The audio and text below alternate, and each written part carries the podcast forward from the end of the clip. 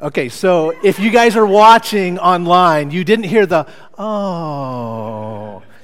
That is that that uh, that emotion is probably going to be making its way north in the car on the way home. So please be in prayer for for them as they are heading back this direction. Okay, uh, if you have right around you, you should have a little piece of paper that has the reading plan. Get that, pick that up, hold it up. Good, good. Okay. You will notice that uh, we're starting a new series starting this coming week through the book of Ecclesiastes. So uh, so you can start that new reading plan today. Uh, we are not in Ecclesiastes today, but uh, but that will be for this next week. So be watching, uh, be working through the book of Ecclesiastes, and we will uh, start that next week. Okay. So we're going to be doing things a little bit different this morning uh, because you see Isaac is to my left. Isaac is our uh, student ministry leader, and he is going to be sharing some things. Uh, all, well, all three of us, uh, Sam and myself and Isaac, are going to be sharing today. Uh, he's going to, Isaac's going to be sharing some things that have been working through uh, in student ministry and with the young adult group that he leads. But before we get to uh, Isaac, how many of you guys have had someone wreck something of yours that was really important to you? Yes. Can you remember the face of the person that wrecked your stuff? Yes, you can. Yes. I remember it was nineteen eighty-three, and I had, uh, at, at our house where we used to live, we had a disattached garage, and it was a low garage. And we had a basketball hoop. It was a basketball backboard that was on the side of the garage. When we moved in, there was a backboard up, but there was no rim because the rim was inside the garage. Backboard was on the garage. So I had been had this wonderful T V station called E S P N that we just, yeah, mm, just came on, and I was watching this guy play uh, play for the University of North Carolina named Michael Jordan. And uh, yes, I hear the, mmm, that's what we did in school whenever he would come on. And oh my gosh, I was, this, for those of you who never got to watch this guy play for real, I'm sorry. You did not, you didn't get to see poetry in motion. And I wanted to do the things that he did. Couldn't grow facial hair at the time. So, and I couldn't shave my head at the time. But I could put that basketball hoop up and I could start doing things, try to do things like he did. Well, there were some kids in the neighborhood, and I wanted to get a, ba- a basketball game going at my house because I've been practicing Michael Jordan dunks. And so I got, so there's about five or six of us. We were together, we were playing. We got, and so our basketball hoop was up for about a week. And I had this kid, and I won't say his name. I could tell you his name, but I'm not going to say it because that's going to cause a problem for the rest of my sermon. Because then that's called slander, and we're told not to do that. So I won't say his name. I want to. So we were playing along. We were ten minutes into the game. And he reaches up, and he dunked the ball and tore the rim off of the backboard. I was furious because I was not, I'm not a handy person, and I figured out how to put a basketball hoop up, attach it to the backboard. After he tore it off, there was no attaching it. The backboard was now destroyed. I remember, and I will probably remember that feeling because I wanted so badly to provide a place for my friends to play basketball. I even had, you remember like the little rubber basketballs that you could like palm and dunk with, and and that's what I had. We were playing with that, and he reached up and he just tore it right off. As we were talking about, we're, uh, today we're going to be in the book of Jude. So if you've got your Bibles, you can go ahead and start uh, opening up to the book of Jude. Uh, it is a really small book uh, right before we get to Revelation. And as we are looking through this, the book of Jude was written to a church that had some people involved in the church that were causing damage to the people that were uh, that were the attenders in the church. And as I was thinking about this book of Jude, I immediately went to this basketball hoop because this was something that was so important to me.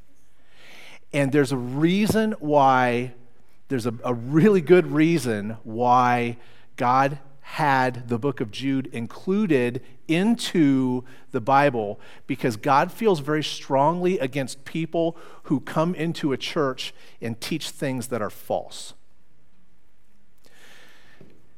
God doesn't like to have his stuff wrecked. And the stuff that is the most important to God are his people. And God takes it very seriously when false teachers come into a church and start teaching things that are wrong and then hurts his people. In fact, I want to look at, uh, before we get to Jude, I want to look at a very short uh, passage in the book of Matthew chapter, I'll just read it off of there. Uh, Matthew chapter, uh, Jude, not Matthew chapter, okay. So, there it is, yes. It says this, and this is Jesus speaking, "And whoever welcomes one such child in my name welcomes me." Now, do you see how special God views his children? If we, if if somebody welcomes a child in God's name, loves that child with the love of God, we are welcoming the presence of God into our lives because we are loving, and that's what God has called us to do. However, go ahead. "If anyone causes one of these little ones, Uh, those who believe in me, to stumble, it would be better for them to have a large millstone hung around their neck and to be drowned in the depths of the sea." God loves everybody. God takes this very seriously when we lead other people astray,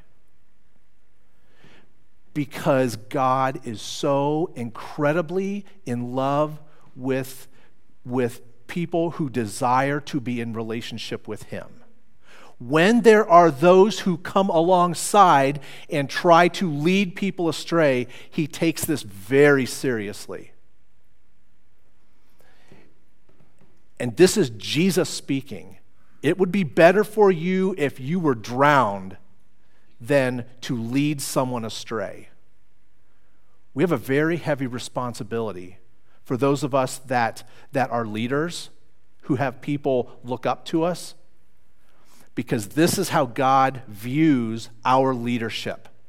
If we are leading people astray, either through our example or through our words, not a good place to be. Not a good place. Does that make sense to everyone? Okay. So, Uh, so today we move into the book of Jude, and this is traditionally uh, thought to uh, have come from uh, a man named Jude, who was, who I think was, was Jesus' brother, who was moved into a missionary type position. So let's take a look at Jude chapter, well, chapter one. It's the only chapter in Jude, uh, and let's start. Uh, let's start making our way through Jude chapter one. It says, "Jude, a servant of Jesus Christ and brother of James, to those who have been called, who are loved by God the Father and kept by Jesus Christ, mercy, peace, and love be yours in abundance. Dear friends, although I was very eager to write to you about the salvation we share, I felt I had to write and urge you to contend for the faith that was once for all entrusted to the saints." All right, we're going to stop here for a second. This idea of contending for the faith, this is a very important phrase that he uses, because this idea of contending for the faith has to do with keeping what is true and speaking what is true and calling out what is not. Now, for those of us who are who choose to take that seriously, who who does it say that this has been, um, who who has this responsibility been given to? We are God's people. It is our responsibility to pay attention to what people say. If people come into this church and they start speaking things that are incorrect and are wrong, whose job is it to call them out? It is all of our, it's not just the pastors, it's not just the staff, it's not just the ministry leaders. It is our responsibility to call those people out, because those people who are teaching what is wrong have a, have the opportunity to lead other people astray and to get them believing the wrong thing, which can cause all kinds of problems for, for people. So we are God's holy people. If you, if we have accepted Jesus into our life, we are God's holy people. This is our responsibility. All of us, our responsibility. Okay, let's keep going. For certain, yes, so this is your first fill in the blank. Contending for the faith is telling the truth. Yes. Yes. This is why I don't run the slides, because I just get lost. Okay, what's that? Yes, I am blaming you. Okay. For certain men whose condemnation was written about long ago have secretly slipped in among you. They are godless men who change the grace of our God into a license for immorality and deny Jesus Christ, our only sovereign and Lord. Okay, this is a very interesting, uh, this was very interesting to me. They have secretly slipped in among you. The Greek term there is, uh, it has the, the, the thought process of they crept in and they settled in alongside of us. These are men and women who have made their way into a church body, probably built some friendships, built some relationships with people who go there. They have become a part of that church. And so, because they have become a part of that church, now they are an influencer. People are listening to them. Okay, so because they've done this, we need to understand what qualifies this person as being a godless person. I think it's, didn't it say ungodly or godless? Wasn't that in there? Yeah, ungodly people. So what what uh, what qualifies them as being ungodly people? Well, he says that um, that they are that they are sexually immor- immoral. They have chosen not to base their sexuality on God's design, which is one woman, one man in marriage.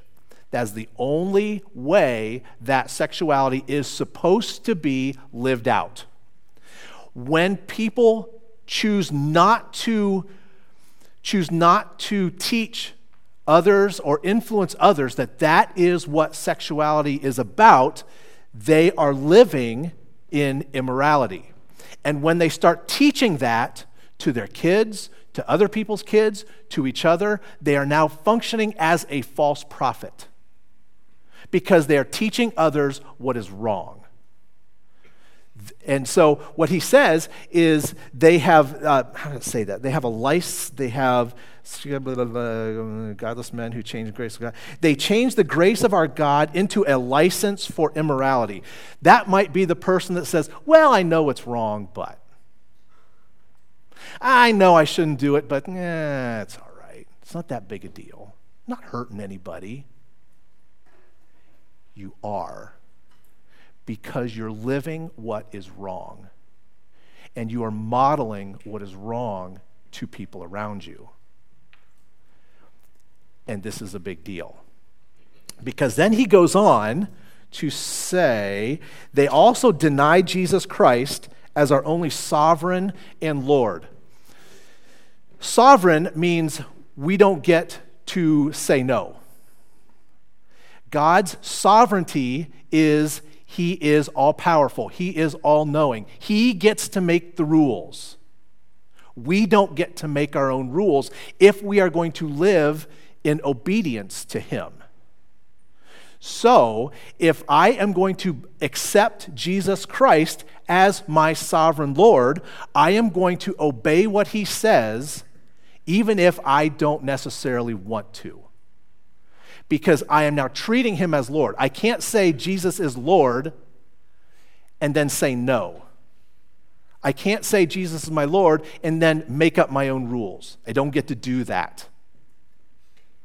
If Jesus is my sovereign Lord, then what he says is right and wrong, that has to be what I say is right and wrong. And that's how I have to choose to live.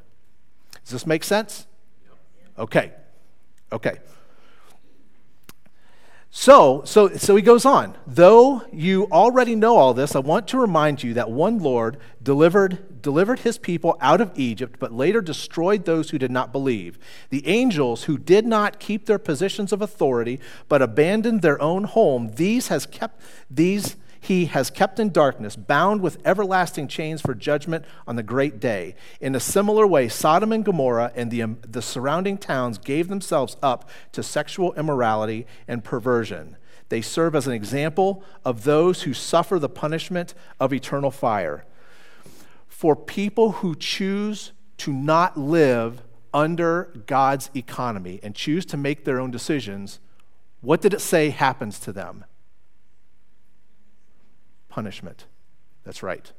That is the result of us choosing to live outside of a relationship with God and make our own rules. We don't get to do that. Even angels who chose to disobey God, they deal with that as well. So it's not just it's not just us. Okay. In the very same way, these dreamers pollute their own bodies, reject authority, and slander celestial beings. But even the archangel Michael, when he was disputing with the devil about the body of Moses, did not dare to bring a slanderous accusation against him, but said, "The Lord rebuke you." Yet these men speak abusively against whatever they do not understand, and what things they do understand by instinct, like unreasoning animals. These are the very things that destroy them. Slander is a, is a big deal to God. Speaking negatively about others in front of others is a big deal to God. This is wrong. I really wanted to say that kid's name. That would be slander. And I can't do that in front of a, a group of other people. There's a really interesting podcast. If you're a podcast listener, check out The Rise and Fall of Mars Hill. Talks about uh, what happens when uh, church leaders go off the rails and start making their own rules. Really interesting podcast. Okay. Woe to them. They have taken they have taken the way of Cain. They have rushed for profit into Balaam's error. They have been destroyed in Korah's rebellion. These men are blemishes at your love feasts, eating with you without the slightest qualm. Am I? Yeah. Eating with you. What's that? I'm going too fast? It was him. It wasn't me. Okay. The next fill in the blank. What qualifies these leaders as ungodly men? They speak abusively about things they don't understand. That's the slander stuff. Okay. Now see if you can figure out where you where we were at. Um, okay, good. Uh, the slides call them shepherds who feed only themselves. They are clouds without rain, blown along by the wind, autumn trees without fruit and uprooted, twice dead. They are wild waves of the sea, foaming up their shame, wandering stars for whom blackest darkness has been, a res- has been reserved forever. Enoch, the seventh from Adam, prophesied about these men. See, the Lord is coming with thousands upon thousands of his holy ones to judge everyone and to convict all the ungodly of all the ungodly acts they have done in the ungodly way and all of these harsh words. Ungodly. Here's the word ungodly a lot. Again, God really takes this seriously, what we believe and what we speak out loud. He really takes this seriously. Un, uh, harsh words, ungodly sinners have spoken against him. These men are grumblers and fault finders. They follow their own evil desires. They boast about themselves and they flatter others for their own advantage. Okay, so the next fill in the blank is what qualifies these leaders as ungodly men? They are grumblers, they are fault finders, and they are boastful. They operate by their own selfish desires. So where do we find these godless men and women? They make their way into local churches. They're on television. They're on the radio and podcasts. They write books. They're probably interested in building up their own brand, their own personality, their own kingdom. They're more interested in being noticed.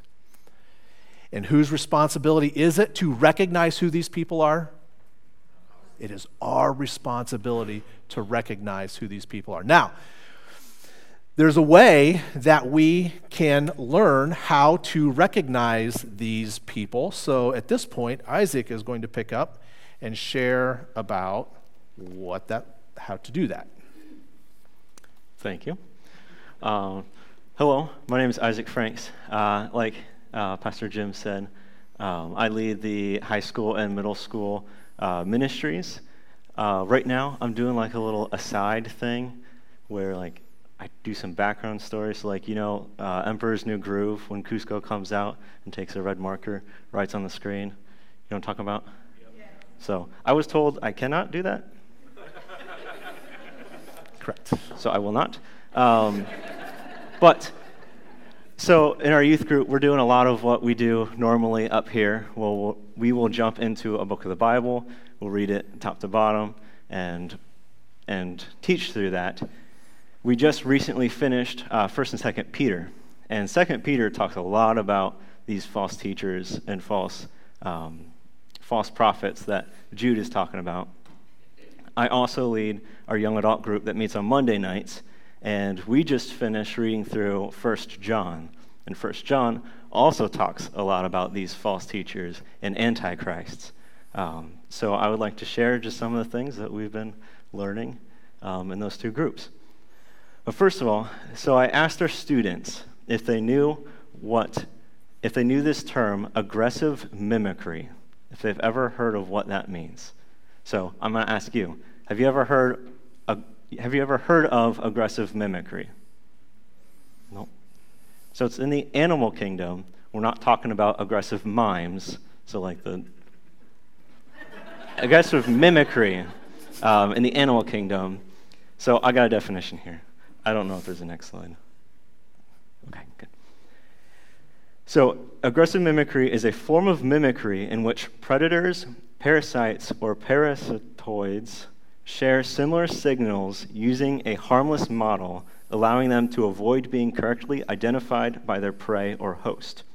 Aggressive mimicry often involves the predator employing signals which draw its potential prey towards it, a strategy which allows predators to simply sit and wait for prey to come to them.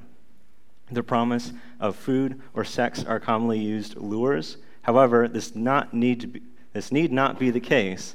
As long as the predator's true identity is concealed, it may be able to approach prey more easily than would otherwise be the case. So, I shared some examples that we I shared some examples to the youth group. And so I have a couple pictures. They're ugly. So this is, the first one is an alligator snapping turtle. This thing is ugly. Um, but you can see in its mouth, you can, if you can see its tongue, break it down. So its tongue is right here, this little pink thing. So what this alligator snapping turtle does is that it will lay at the bottom of the lake with its mouth open, and it wiggles its tongue, and it looks like a worm. So as it's just sitting down at the bottom of the lake, wiggles its tongue, fish will swim into its mouth to get the tongue, and all it has to do is close its mouth. Which, if I could ever have some pizza just float in my mouth, it'd be pretty convenient. Um, but... Yeah, but it's not, anyways. The next example is a spider, so brace yourself if you're scared of spiders. Um, so this is called, at least I think it's called, uh, a golden orb weave spider. And what this spider does is that it, you see the little like zigzag thing on the web? So I don't know how this works, but somehow this gives off the same ultraviolet light that flowers do. So that when bugs are flying around looking for flowers, it gives off the same kind of light, and so it will try and land on it, thinking that it's a flower. Um, and it's not, and then they get eaten. Um, but, so what we talked about in the youth group is um, how to identify these things. So whenever we look at the snapping turtle, we cannot identify its dung as a worm, because it's not a worm. Um, and when we see the spider web, we cannot say that the spider web is a flower, because it's not a flower. Even though these things look like what they're mimicking, they're not. Um, so as as humans, we know that those that, that alligator snapping turtle's tongue is not a worm, because we can see the turtle.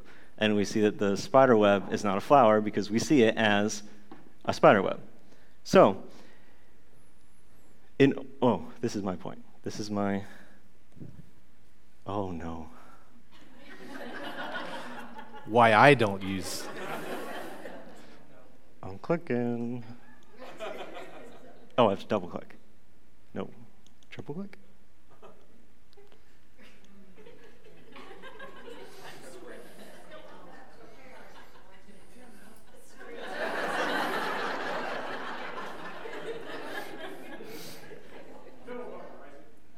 Oh, jeez. Oh, no. Oh, no. Okay. Ooh. Okay.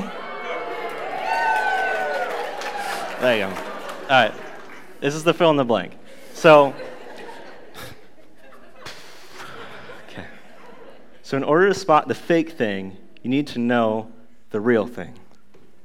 So in Second Peter, the definition of aggressive mimicry is pretty much the same wording that Peter uses to describe false teachers, uh, these false prophets. They wait inside the church. They wait for people to enter into their churches, broken, seeking healing, um, and seeking the greatness that is our God, and then they take advantage of them.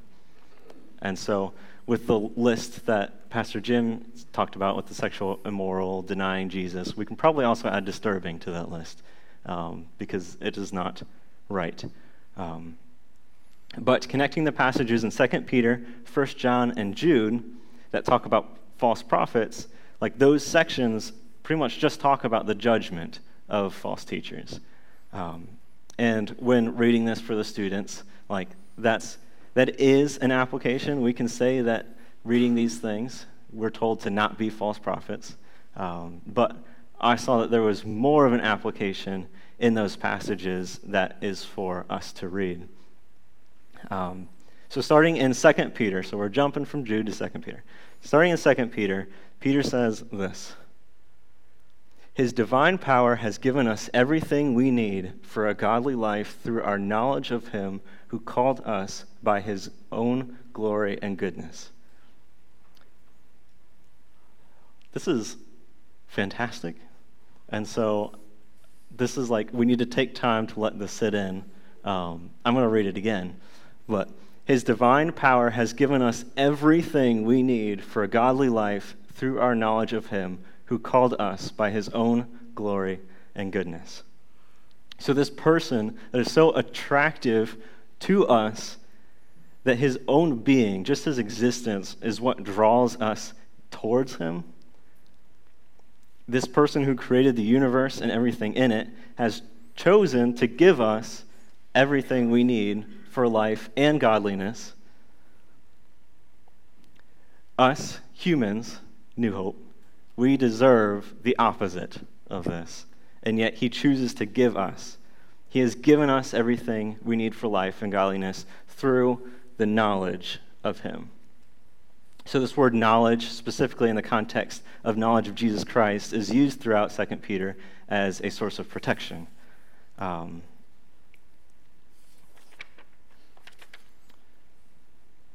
it's it's crazy how like we can be protected from the evils of the world, um, not just false teachers, but everything, by just understanding who Jesus is.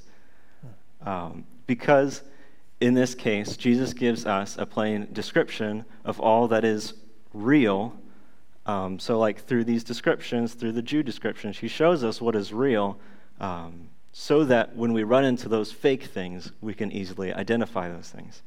Um, the best way to see this protection thing and the knowledge of Jesus is in the context of false teachers.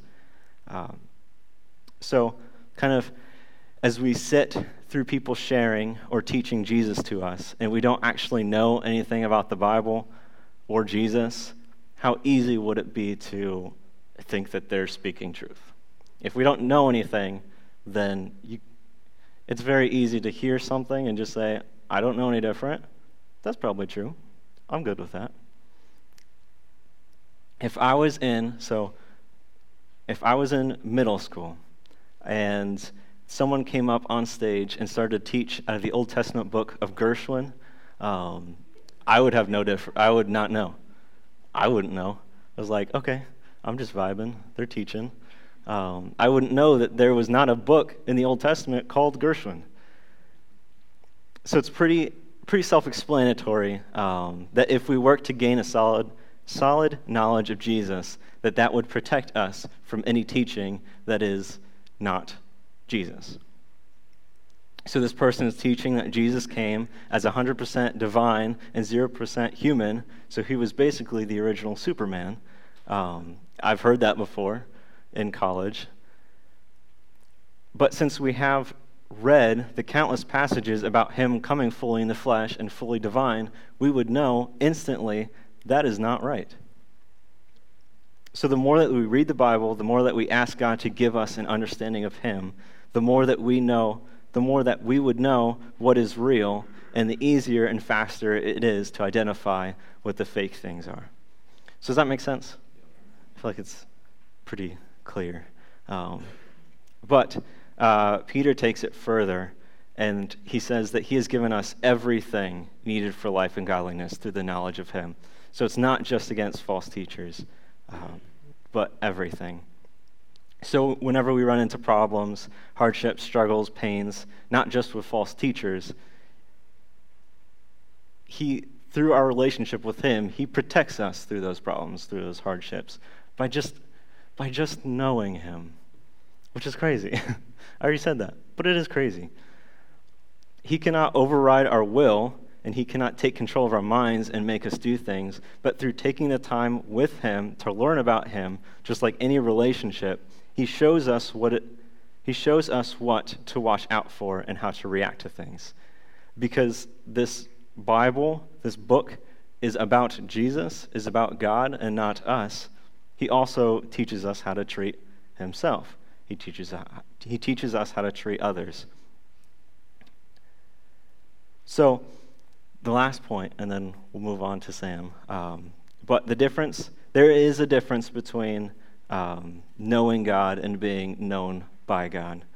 Um, I'm sure that we know a lot of people who know a lot about the Bible and yet have zero relationship with God. The no- this knowledge of Jesus isn't just an understanding of the Bible, but an understanding of God. We don't get to know God until we don't get to know of God until we know God. So it's like a celebrity um, where you don't really know this person. Um, you see, you like know of him, but you don't really know this person until, but then when you actually meet them and talk with them and have conversations and relationship, then you know them and you're known by them. So if we continue with First Peter, I'm going to skip a couple more passages. Uh, if we continue in First Peter, it says, "For this very reason, make every effort to add to your faith goodness, and to goodness knowledge, and to knowledge self-control, and to self-control perseverance, and to perseverance godliness, and to godliness mutual affection, and to mutual affection love.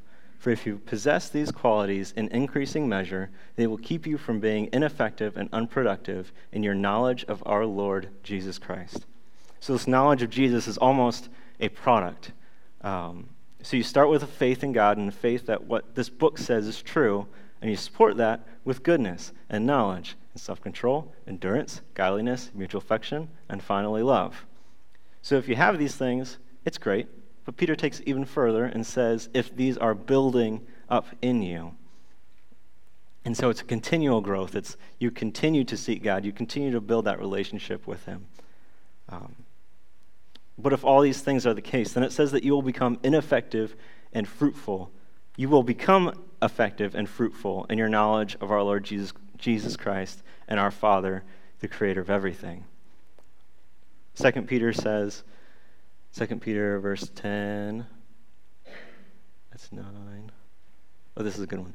Uh, but whoever does not have them is nearsighted and blind, forgetting that they have been cleansed from their past sins.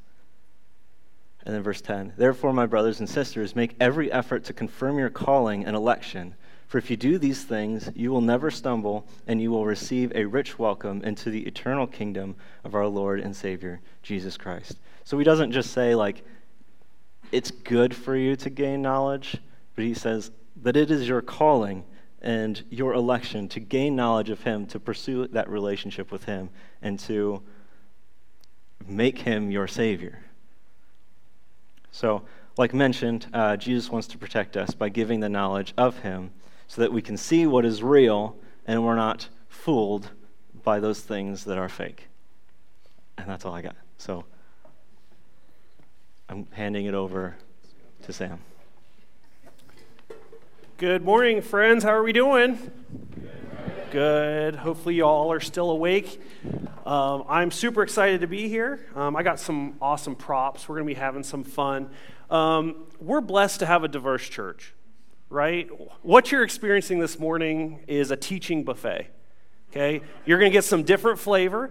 You'll get some different flavor from me, from Jim, from Isaac. Um, so those of you that are newer here or I haven't personally met you, my name's Sam Spence. Uh, I'm an elder in training. I'm on the teaching team, and I'm a financial trustee here. Um, and it's our goal as a teaching team that you will leave here equipped. Um, some application um, is what I'm going to give you all this morning. So after everything we've heard today, do you all feel a tension? Yeah? Good, because because I feel some tension in what we're reading today. Because what we're seeing in Scripture, we're seeing a war over integrity. And what we're seeing in Jude is the same thing we're seeing today. There is a war, church, over our integrity here in twenty twenty-two. And we've got this basketball hoop, and this is a friend of ours' basketball hoop, so I'm going to try not to destroy it because I think Isaiah and Malachi will be horrified. So when I was a kid, I had a basketball hoop too, okay? It was a regulation size, but the first thing I would do when I got home from school is I would drop that baby to six foot. Who else would do that? Right? Yeah, you're you're getting pumped. Michael Jordan was still around. You know, I'd be slamming the, that ball, doing the tomahawk under the legs, and like all the neighbors were like, he's amazing, right? So I've lowered the standard of the goal because I couldn't dunk on a ten-foot, right? I can barely hit the net on a ten-foot, and that's not impressive. So I was like, ooh, Kobe.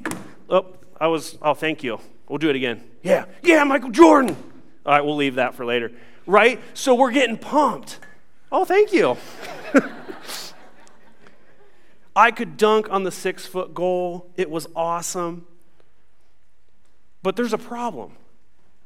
When I went to school and I was playing intramurals, I was horrible because I was used to playing at a lower standard.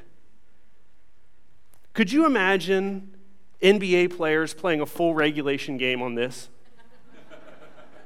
Would it be weird? It would be really weird. You've got eight-foot-tall dudes like having to bend over and drop it in. They're playing at a lower standard.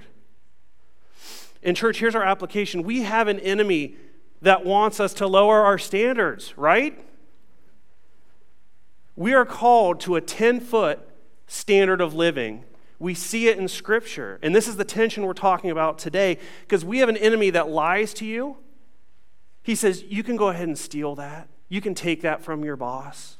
You can lie. You can call in sick when you're not actually sick. You can go home. You can get on the computer or your phone and watch porn for a bit. That's cool. It doesn't hurt anybody. You can embezzle a little bit here, take a little here. The enemy deceits people.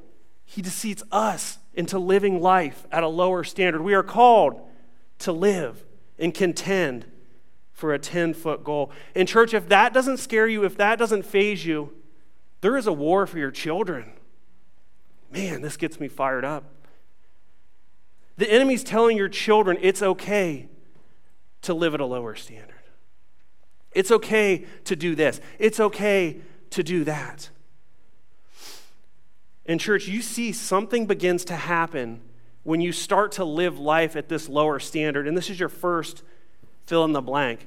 Because what happens is you limit your capacity and your potential when you're contending or living at a lower standard. So, church, that's the tension this morning. Wage war on the enemy this morning, church. Fight for your children. Fight for your family. Contend for the goal at the right height. So let's jump back in, into Jude.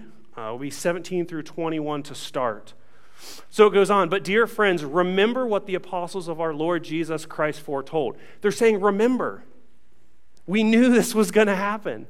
They said to you, in the last times there will be scoffers who will follow their own ungodly desires. These are the people who will divide you, like we were talking about earlier. They will trick you, deceit you, who follow mere natural instincts and do not have the Spirit. That is scary, church. But you, dear friends, by building yourselves up in your most holy faith and praying in the Holy Spirit, this is our application, keep yourself in God's love as you wait for the mercy of our Lord Jesus Christ to bring you out of eternal life. Amen, church? Here's what we got to do, church. It says it right here. If you highlight in your Bible, highlight twenty and twenty-one for me, please. We have to contend for our faith. And not only contend for our faith, but contend for our faith on the right standards, what we're called to do. The ten-foot goal. Waging war against our flesh, our sinful desires, not in our own abilities, our own strengths, our own righteousness, but in the power of the Holy Spirit. In church, we're going to do this by what we just learned in Jonah. Do you remember this word grace? Mercy? Grace not being a license to sin, grace as an empowerment to win against sin. I don't know about you guys, but but me and my family, we're going to play at a higher standard. We're going to treat people right. We're going to walk in integrity. We're going to forgive, even when it's hard and it sucks. We're going to be crucified in our flesh so we can rise in our spirit. And I hope you do too. So moving on, verse twenty-two through twenty-three goes on to say, be merciful to those who doubt. Save others by snatching them from the fire. To others, show mercy mixed with fear, hating even the clothing stained by corrupted flesh. The church just says, be merciful to those who are doubting. Be merciful to those that are playing on a lower standard, to non-Christians. In other words, don't push people out of your life that are living at a lower standard. We're called as Christians to reach out and snatch people, snatch each other, God's children, from the fire. And if you're newer here or you've been here a while, this is a church for all kinds of people. We're a church filled with sinners. We all sin, and there's always room for one more. That's my favorite saying is, we're full of hypocrites, and there's always room for one more. But we as a church, we're committing to play and contend at a higher standard than the world does. But we must do so with mercy. And you look at the life of Jesus, he lived on a higher standard. He was contending at a ten-foot goal. But he surrounded himself with people living at a lower standard. The woman at the well, there was no condemnation for her, so why do we do it? It was so radical. Look at Zacchaeus, a socially unacceptable person. He was cheating people out of their money. Socially unacceptable. People hated him. And Jesus went to his house. It blew people's minds. We have a person contending for the faith, but loving those that are contending at a lower standard, church. Jesus played and was contending at a higher standard and loved those living at a lower standard. Check the time. Okay, we're doing, we're running a little late, but that's okay. So I think this is where the church gets it wrong a lot of the time. And unfortunately, this is where I've seen a lot of people get hurt. And let me just say, if you've been hurt by the church, if you've been judged or condemned by the church, I am so sorry. Because that's not how it's supposed to be. And they had no right to condemn you. We we learned earlier, even the Archangel Michael avoided slander. Crazy to think about. Now, I'm not saying at New Hope here we're perfect. Like I said earlier, we're a bunch of sinners um, open to more, right? But here we are contending to live at a higher standard. We have leadership here that is on guard for these attacks. So we're trying to contend for the faith as a church body. And again, if you've been hurt by a church in the past, we're sorry. But if you're here today or you're online, let me just say I'm so proud of you. I love you, and it's amazing that you're here today. Because the strength and the courage it took for you to be here, I, I, I can't even imagine, because as we know, church wounds, they cut deep. And if you ever need to talk about something you've experienced in a church or a spiritual wounding, just mark it on your Connect card. Someone will reach out to you this week and schedule something, because we want to partner with you. We want to hear your story. So another thing we, we see here in this text that some of our modern churches don't do well is this next part. It says, be merciful, saving people by snatching them from the fire.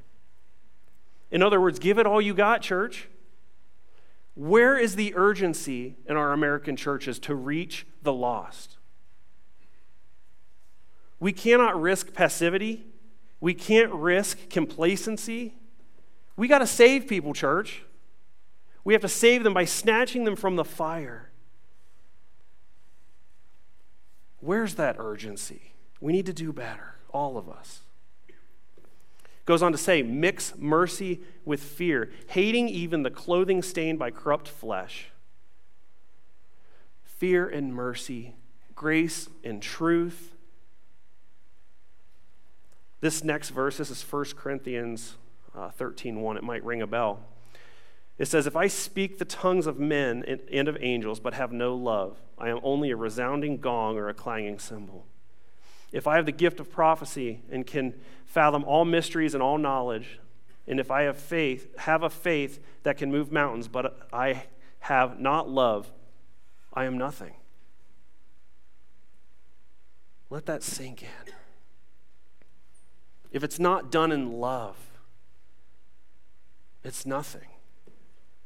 Grace and mercy, mercy and fear, grace and truth. Church, we are called to live at a higher standard, and in doing so, we begin to walk in victory. And church, I want us to leave here today what it means to walk in victory. And we're actually going to read this together. I'll read this first. So, to him who is able to keep you from stumbling, and no, this is, we're going to read this all together, all right? Sound good? Yeah. This is a calling, okay? We are coming together, so let's read this together. To him who is able to keep you from stumbling and to present you before his glorious presence without fault and without greater joy, to the only God, our Savior, be glory, majesty, power, and authority through Jesus Christ our Lord, before all ages, now and forevermore. Amen. That's the book of Jude, church. That's what we do with it. We speak that as a church. So what do, what do we do with this book? I want to leave us with, with four things to contend for as we wrap up and move into a time of communion. If you have your notes, go ahead and get those ready. So number one, contend for your faith.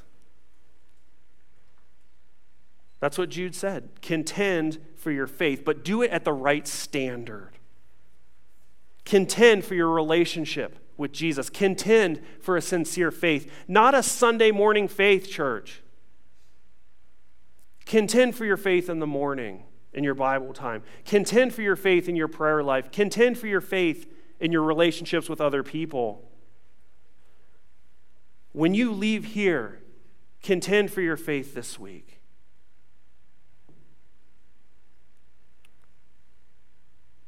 Number two, contend for God's love to lead you. I'll explain this. Contend for God's love to lead you.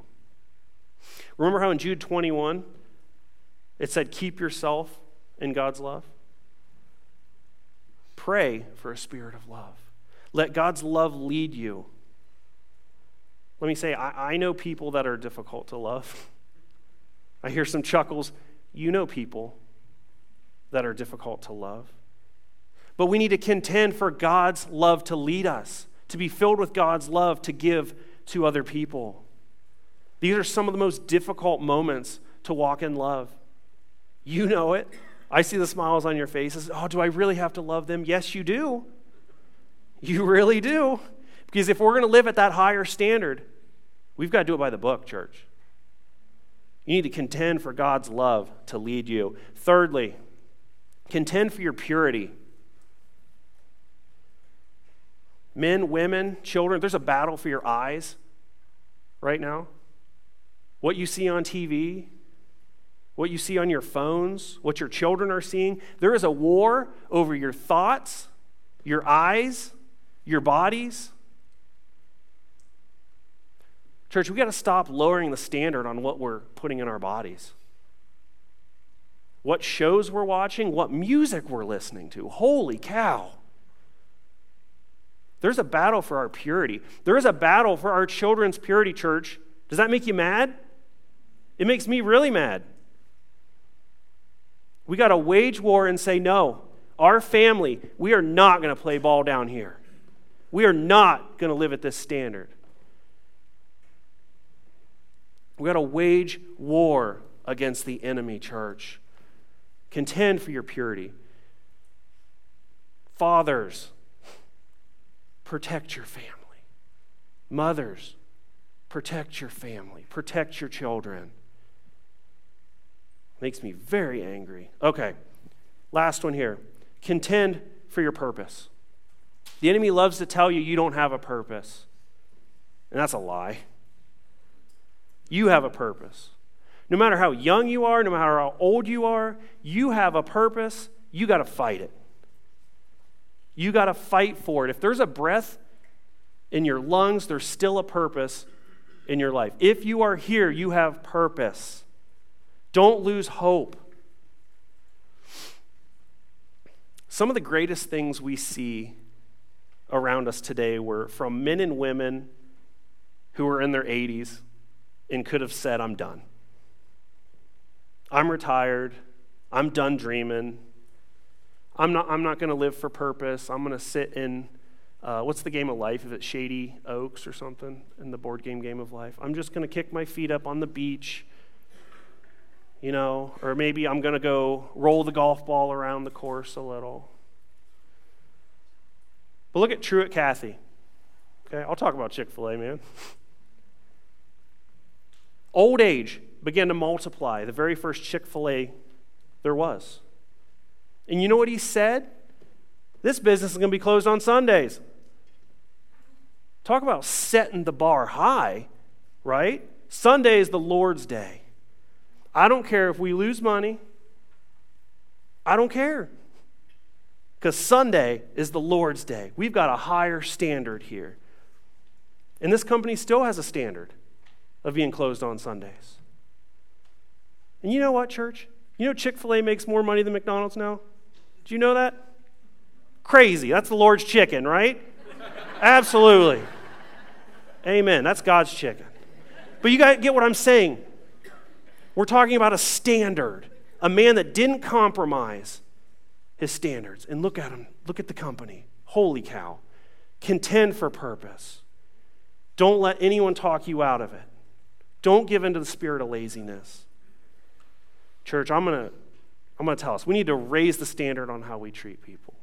Raise the standard on how you treat your boss. Raise the standard on how you love your wife. Raise the standard on how you're parenting your kids. Raise the standard on how you're reading your Bible. Raise the standard on what you watch. Raise the standard on how you spend your time. Raise the standard on what you think about, what you spend your money on, and what you, everything. Raise your standard. Put away the complacent lifestyle. Begin to live with purpose. Look at those around you of, as children of God. It's frustrating being in the Walmart checkout line, isn't it? It's frustrating. But when we're frustrated at people that can't scan that spaghetti, you need to look at them as a child of God rather than somebody holding up the whole line. We need to raise the bar. Show urgency to snatch people from the fire. Get the standard back up in your prayer life. Get the standard back up in your thought life. Get the standard back up on how you love people.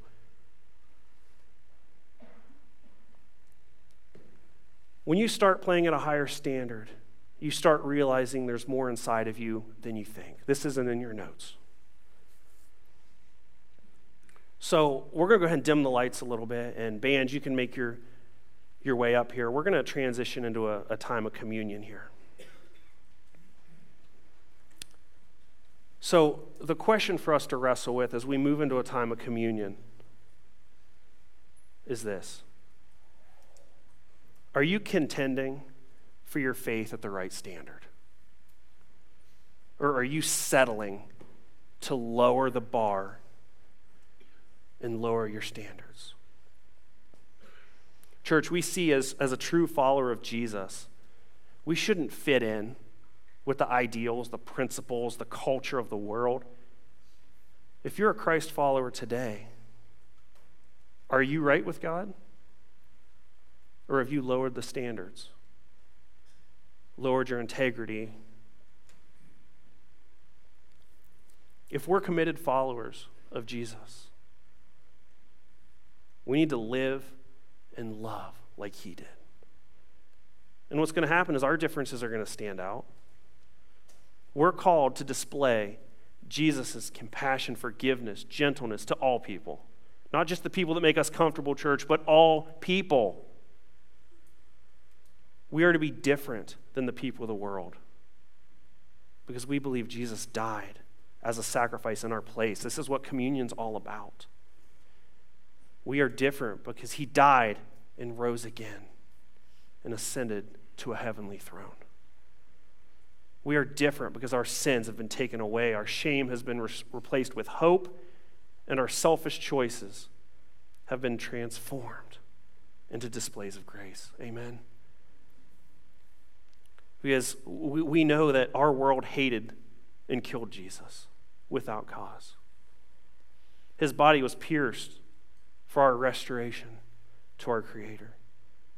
And his blood has removed the stain of sin for our hearts. And his sacrifice can unite every person in human history. That is what communion is about. We should never forget these truths. When we pause here in a few moments to, to eat this bread and drink from this cup, remember Jesus' death was to fulfill his command. Do this in remembrance of me in Luke twenty-two. Eat the bread to remember Jesus' body. Drink from the cup and give thanks for his sacrifice. Church, we also see in First Corinthians one twenty-eight, Paul says, "But let a man examine himself, and so let him, and so let him eat of the bread and drink of the cup."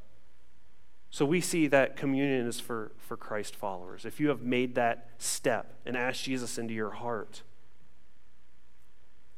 and if you are a Christ follower today and you recognize that you have not been living at the right standards, get right with God before you come up and take communion.